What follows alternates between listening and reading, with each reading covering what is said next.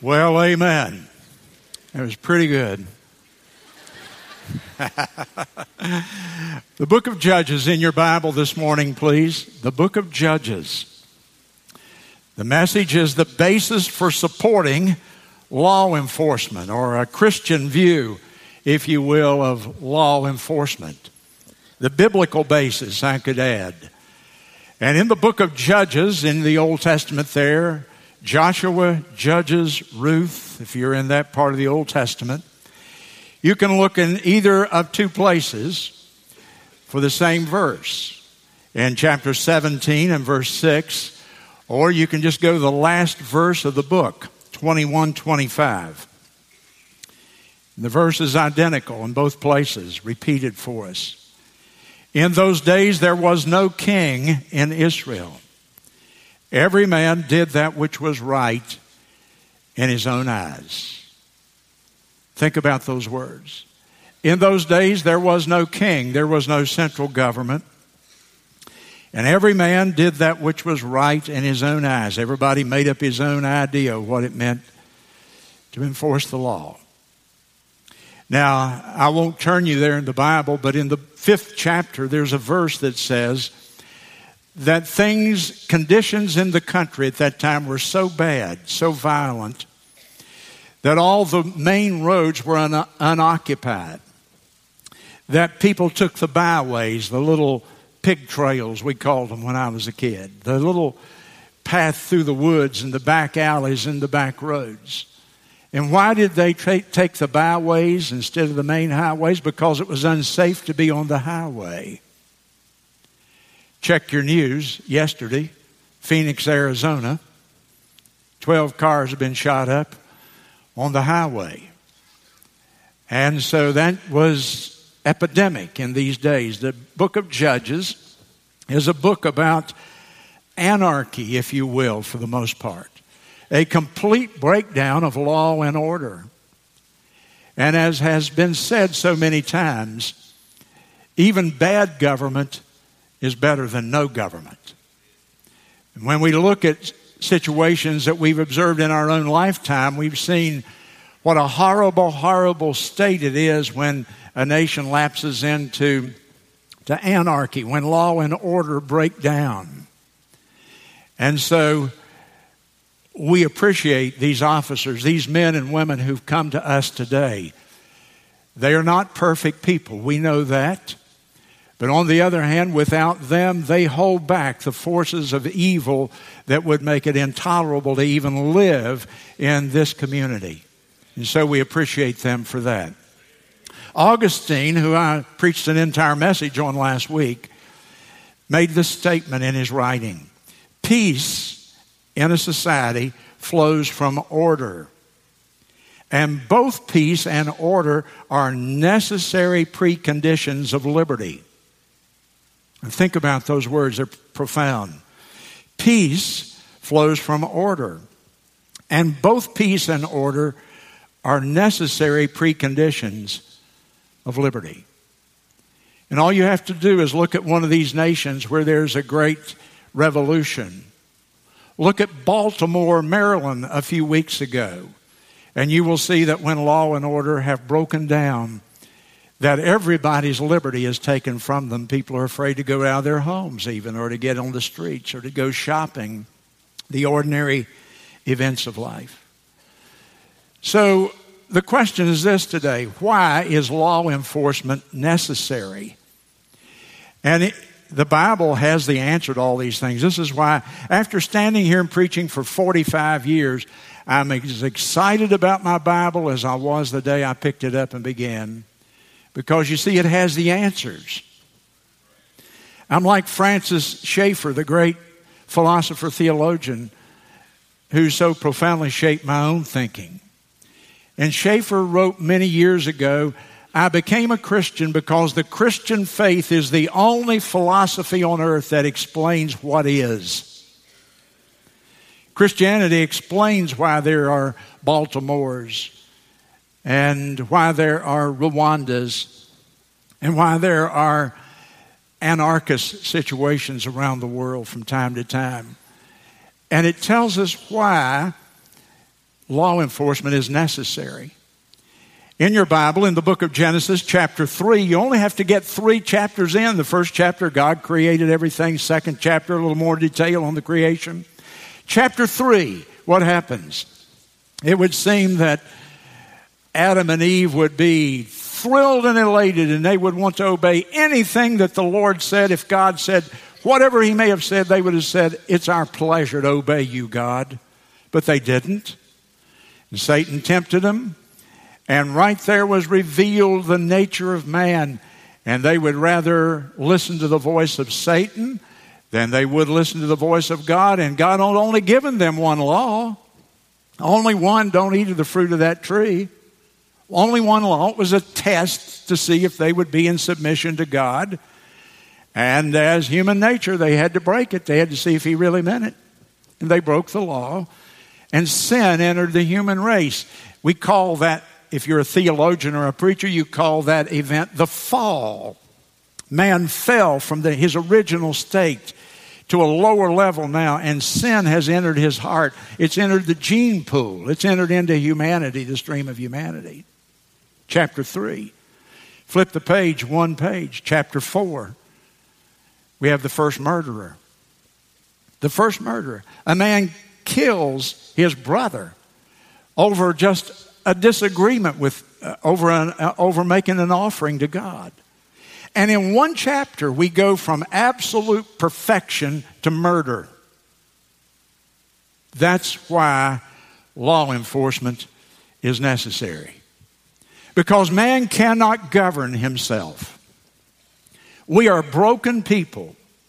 We live in a broken culture. We live in a broken world because of this thing called sin. And if there were no law enforcement, there would be no hope of justice. We don't have perfect justice now, but I can tell you it's 10,000 times better than it would be if we did not have these ladies and gentlemen here today to protect the law and order in our culture. So, why is law enforcement necessary? Because man cannot govern himself. We are sinners by nature and sinners by practice. Number two, I want to show you that law enforcement is really ordained of God.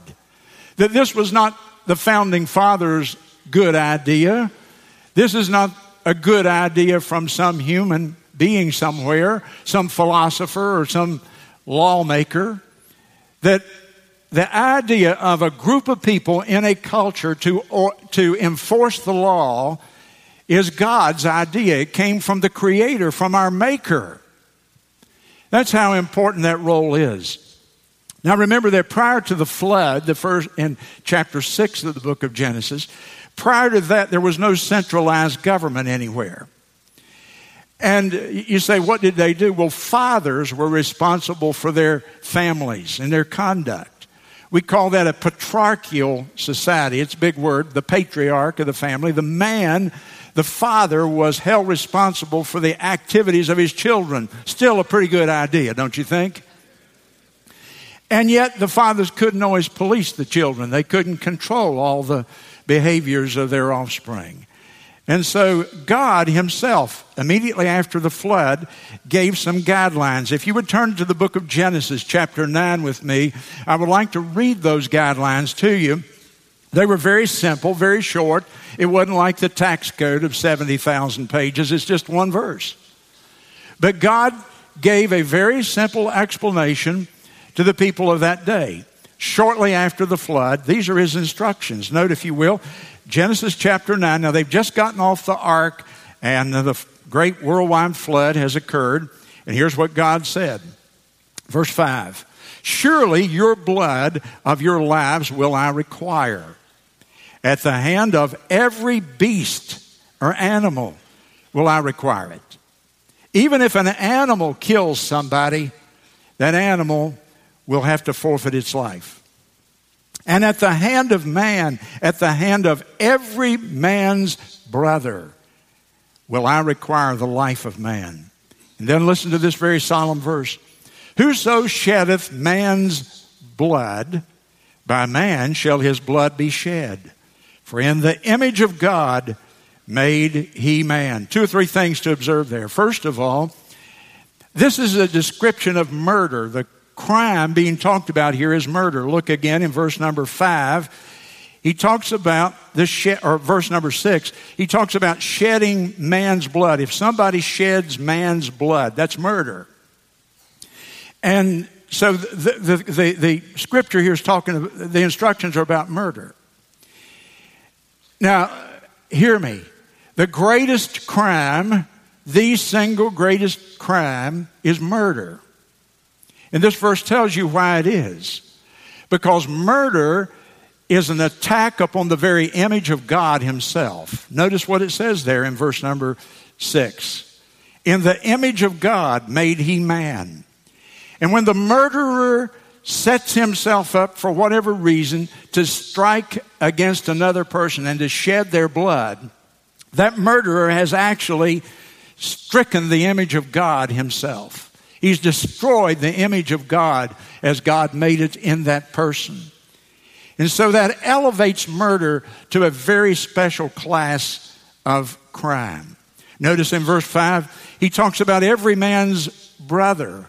And so at that time, everybody was given responsibility to make sure that they protected life.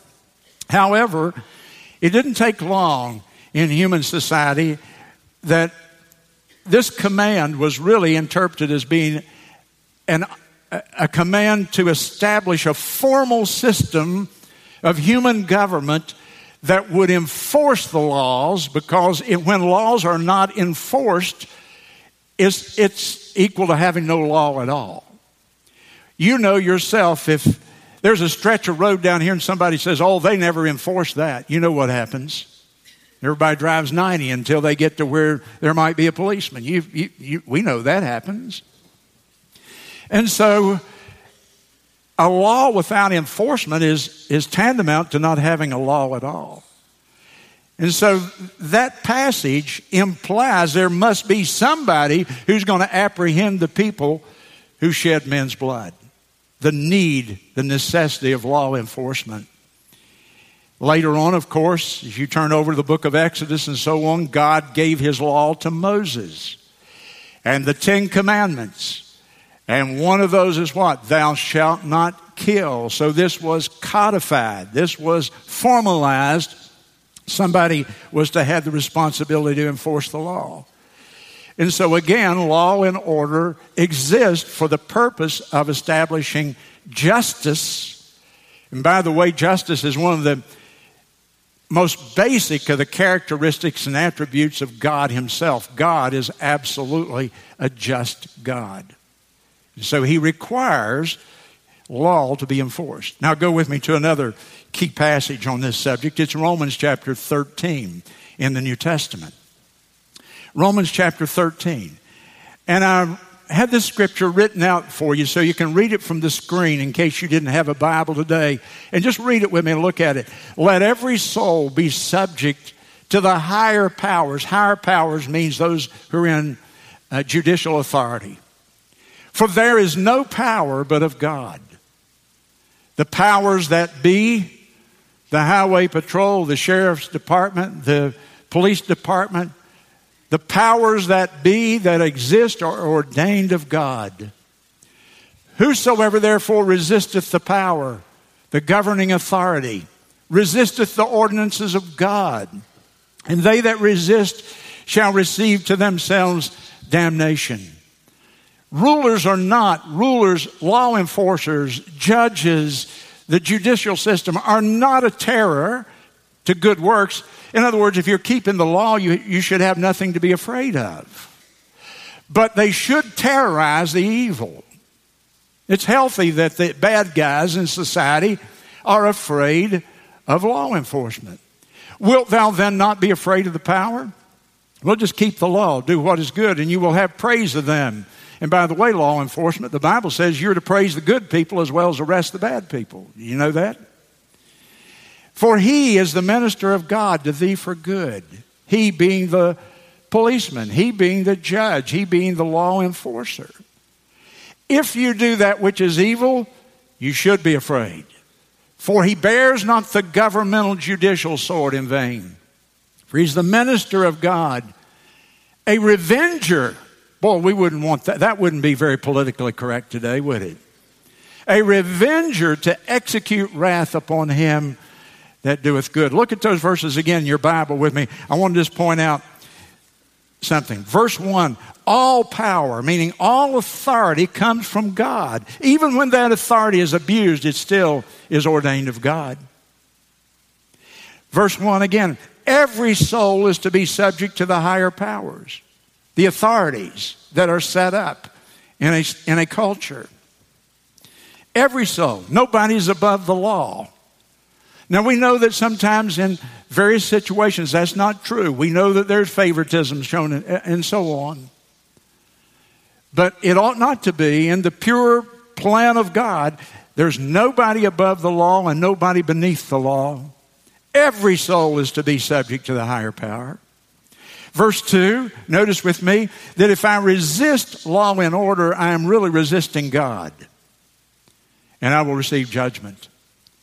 And sometimes when I see these people on television taunting officers, spitting on them, cursing them, I would like to be able to stand there and preach to them and to say to them, listen, you are taunting God Himself. He put those people in that place, whether you like them or respect them, whatever you feel about it. My friend, the Bible is very clear. When you resist the law, you have resisted God's plan and you will receive wrath or judgment. That's what the scripture says. Amen? And remember that.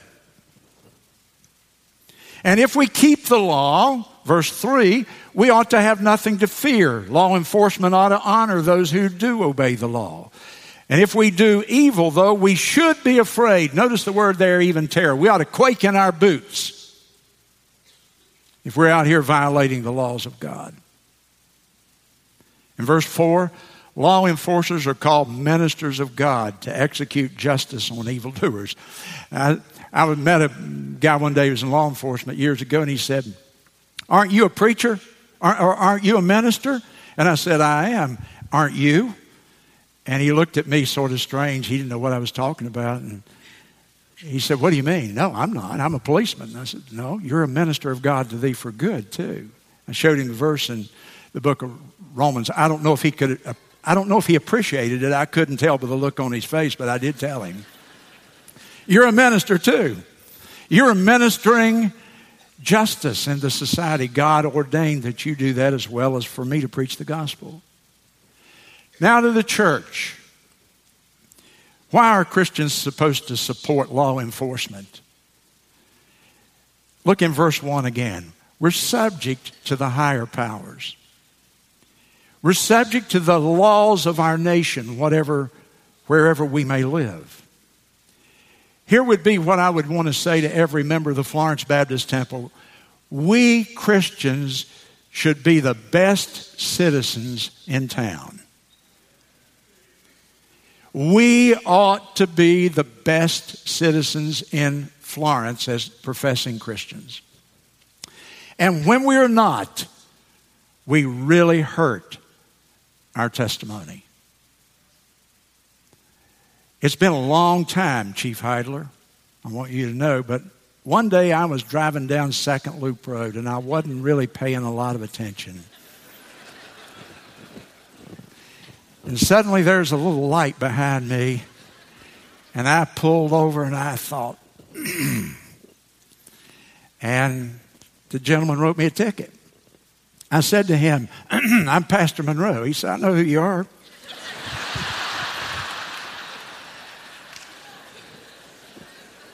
and so I end up there in the little side building in front of a judge and are you Pastor Monroe? We have William T. Monroe here today. Are you, are you the pastor of the Baptist? I thought, don't say it. Just call me William, what's your name? And the worst thing was not paying the fine. The worst thing was that in breaking that law, inadvertently, you know, I, you, you may not think it's a big thing, but you know what hurt me? I brought discredit to the name of the Lord. Here, if there's anybody in town ought to be obeying the law, it ought to be it ought to be Bill Monroe. And I didn't have a big excuse. I was, I was over the limit. And they took my money. they took my money. We ought to try to be the best citizens in town. When we do, we honor the Lord. And listen to me, Christian. Whether you like the law, whether I like the law or not, when we don't, we bring dishonor to our Lord. Be subject to the higher powers. And that also means we ought to pray for our leaders. I want you men and women to know this that on Wednesday nights we have hundreds of people gather here for prayer. Every week on the front of that prayer sheet, there's the name of some of our local leaders, and we pray for you. And we commit to do that. And sometimes that paper says even some of your names who head these agencies. We are to pray for you. We're to show you the respect that your office deserves. I hear people say sometimes, well, there's a bad apples among some of the police. Perhaps there is. There's bad apples among pastors, all professions. I understand that. But we respect you not because of who you are personally. The Bible teaches us to respect the position, to respect the uniform, to respect the badge, what you stand for. And we should show you respect, which we've tried to do today, and we should pray for you. Turn in your Bible with me, please, to the book of 1 Peter, chapter 2, to all of you here. 1 Peter chapter number 2 and verse 13 words could not be clearer as to God's will. God reveals his will through his word, doesn't he, church? He always, how do I know God's will? God's will is revealed in his word. And in 1 Peter chapter number 2 and verse 13, submit yourselves to every ordinance or law of man for the Lord's sake whether it be unto the king as supreme, or unto governors, as unto them that are sent by him for the punishment of evildoers. That's the law enforcement people. And for the praise of them that do well. Verse 15, notice it. For so is the will of God. So is the will of God that we submit ourselves to every ordinance of man. Now, there is one exception. And this is something I think the times have brought before us to where we ought to. To instruct the church because you know I teach people to observe the law. That again, God's people ought to be the examples of law abiding citizens in the community, and I think for the most part we are. But you know something? There's one exception to obeying the law. And by the way, we're seeing a little lady up in Kentucky who has challenged that principle. And what is that exception? We Christians are subject to a higher law than any law that man makes, including the Constitution, state laws, um, local ordinances. There is a law, there are laws that are higher law than any man made law. That higher law, we, we refer to it by three or four different names. We sometimes call it the law of God. And when I talk about the law of God, I'm talking about the primarily the Old Testament, but some of the New Testament too. I'm talking about the Bible. This is the law of God the Bible, Scripture. But we also call it natural law. The founding fathers understood that. Do you remember what they said in the Declaration of Independence? They referred to the laws of nature and nature's God. The laws of nature and nature's God, and they referred to that as being the highest law, higher than the law of the land. Also, sometimes we refer to it as the moral law. The scripture, the law of God, the moral law, the natural law, they're all one and the same. They're synonymous terms, all three of them. And as Christians, we recognize that because that's the scriptural teaching. And here's what I want you to understand, church God's law, natural law, moral law transcends, is above, and greater than any man made law. Now, that's been pretty theoretical and philosophical, but in my opinion, unless this nation changes courses, we as Christians are going to probably have to deal with that because today there's an element of people in this country that hate Christianity. They hate the Bible. They're doing everything they can to destroy the Judeo Christian base of this country, and they've gone a long ways towards destroying it. And if they destroy it, this is going to be more than Bill Monroe ranting about something down there at the Baptist Temple. This is going to become something you and I have to make a choice on. And you won't get to decide whether you make the choice. You will make the choice if conditions continue. Because when man's laws violate God's laws, Christians must honor God's laws. And it may mean we suffer terrible consequences. It may mean that some of the people seated in this room would one day have to come and put a handcuff on me, God forbid, for obeying the higher law instead of the law of the land. Now, don't write me off as being a kook here today. That's pretty extreme, but we're on a course where Christians right now are already beginning to be persecuted in this country. And we're in good company if we do. Do you remember in Exodus 2 the Hebrew midwives who the Pharaoh said, kill all the male children of Israel? And they said, We will not do it. And they defied the law, man's law. Do you remember Esther, the Jewish queen, who disobeyed the law of the king of Persia. The law was that unless he held out his scepter to you and you approached his throne, you would die. And she took her life into her hands. She said, If I perish, I perish. And she approached the throne in order to reveal a plot, an anti Semitic plot against her people. And she saved the whole nation. The king welcomed her. Do you remember Shadrach, Meshach, and Abednego who refused to bow down and worship that golden image in Daniel chapter 2? And they were thrown into the burning fiery furnace, and yet God came and miraculously rescued them? They violated man's law because they believed in a higher law. Do you remember Daniel who refused to pray to the king and said, No, and threw open the window shade so everybody could see him and prayed to Almighty God rather than to the king, as was the law of the land, and was thrown in the lion's den because he had a loyalty to the higher moral, natural law of God than he did to the, to the law of the king of Persia, Babylon at that time. Do you remember the apostles who were told, You can't preach anymore in this community?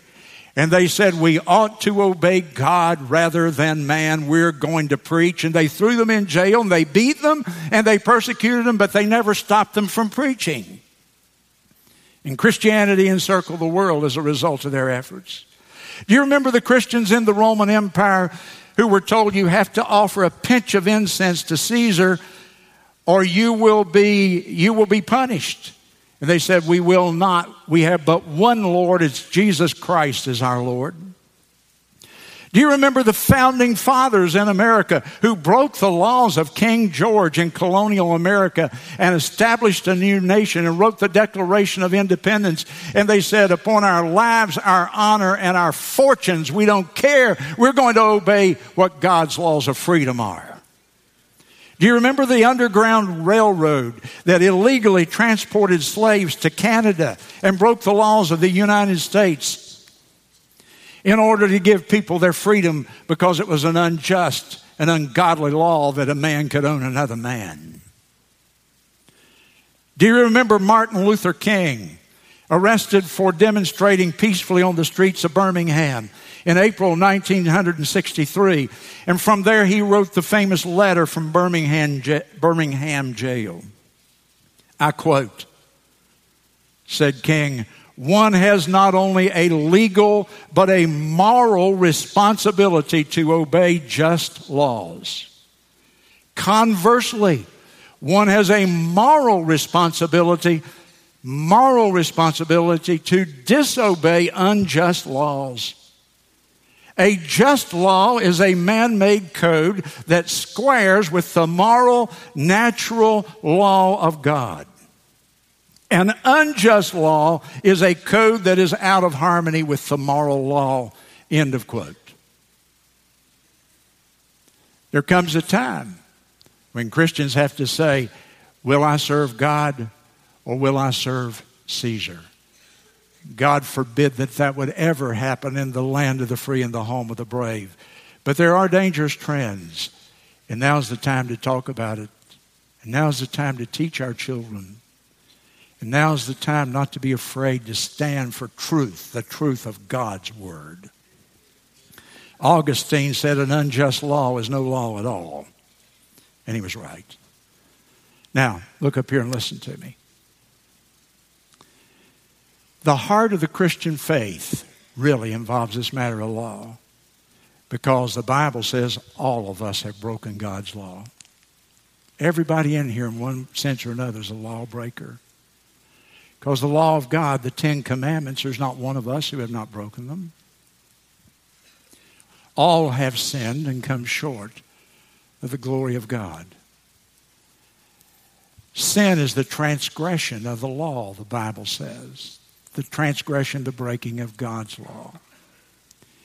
You know, once we've sinned one time in our life, we've missed God's standard. And we need forgiveness. And we're helpless. There's nothing you can do to eradicate your sin. You know what you have to do to miss heaven? Sin one time. Be less perfect than God Himself. And the only way that gap can be made up is through the grace of God and the mercy of God and the kindness of God. And God loved us and saw us as helpless and hopeless lawbreakers to one degree or another, but all of us breaking His laws. And He sent His only begotten Son that whosoever believeth in him should not perish and have everlasting life. And in the simple gospel, God offers grace and mercy and forgiveness to anyone who will accept it. All of us have sinned. All of us need grace. Bow your head with me, if you will, please.